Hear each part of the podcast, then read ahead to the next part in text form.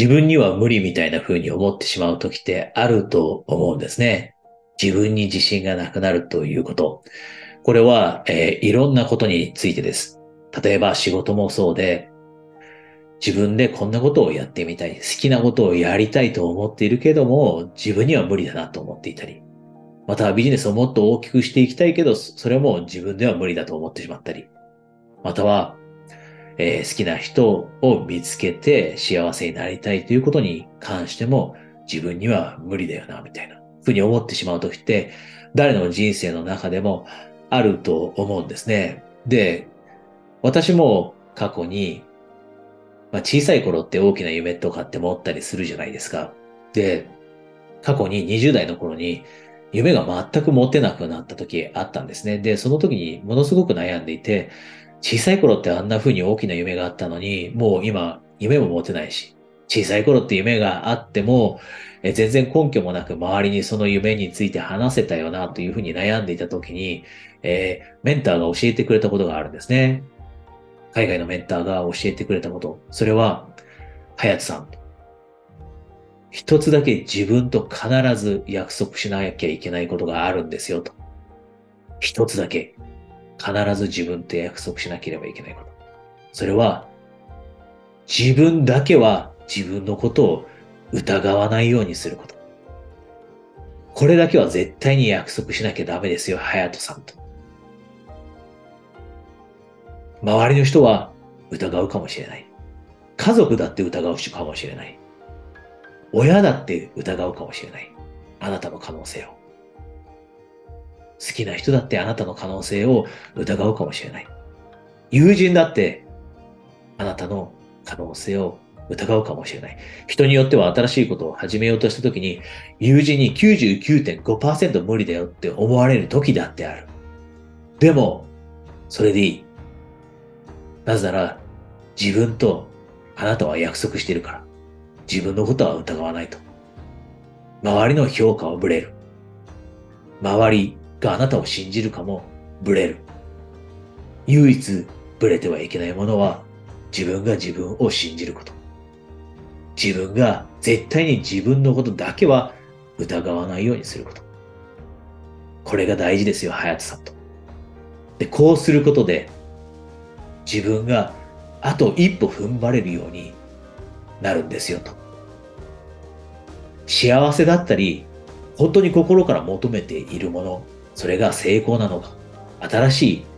やりたいことなのか、家族なのか、どんなものでもいいですけど、その幸せだったり欲しいものっていうのは、実はあと30センチ、たった30センチ先に待っているかもしれない。掘り続けて、土の中を掘り続けて、掘り続けて、掘り続けて、本当はあと、たった30センチ向こうに金があると。金脈があると。そこまでたどり着けるかどうかという、その境目、その前に諦めてしまうか。でも、踏ん張って、大変だけど踏ん張って、頑張り続けて実際にその金脈を見つけられるかどうかというのは、この約束にかかっているんですよと。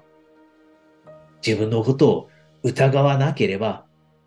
その30センチ、あと30センチだけ頑張ろうという思いを持って進んでいって、あなたが欲しい幸せが手に入る。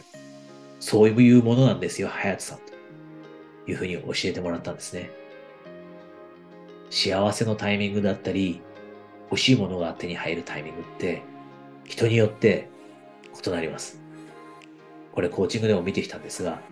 30で幸せになる人がいる。20で幸せになる人がいる。でも人によっては、そのタイミングがやってくるのは40代かもしれない。50代かもしれない。60代かもしれない。それでいいと。人はそれぞれ違うんだからと。ただこのタイミングって必ずやってくる。で、必ずやってくることを保証してくれるものが一つだけあるとすれば、それはこのメンターが言ってくれた自分のことだけは絶対に疑わないということ。今日ですね、少しでもあなたが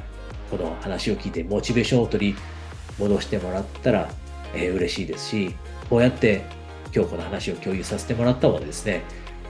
ぜひ一緒に自分らしく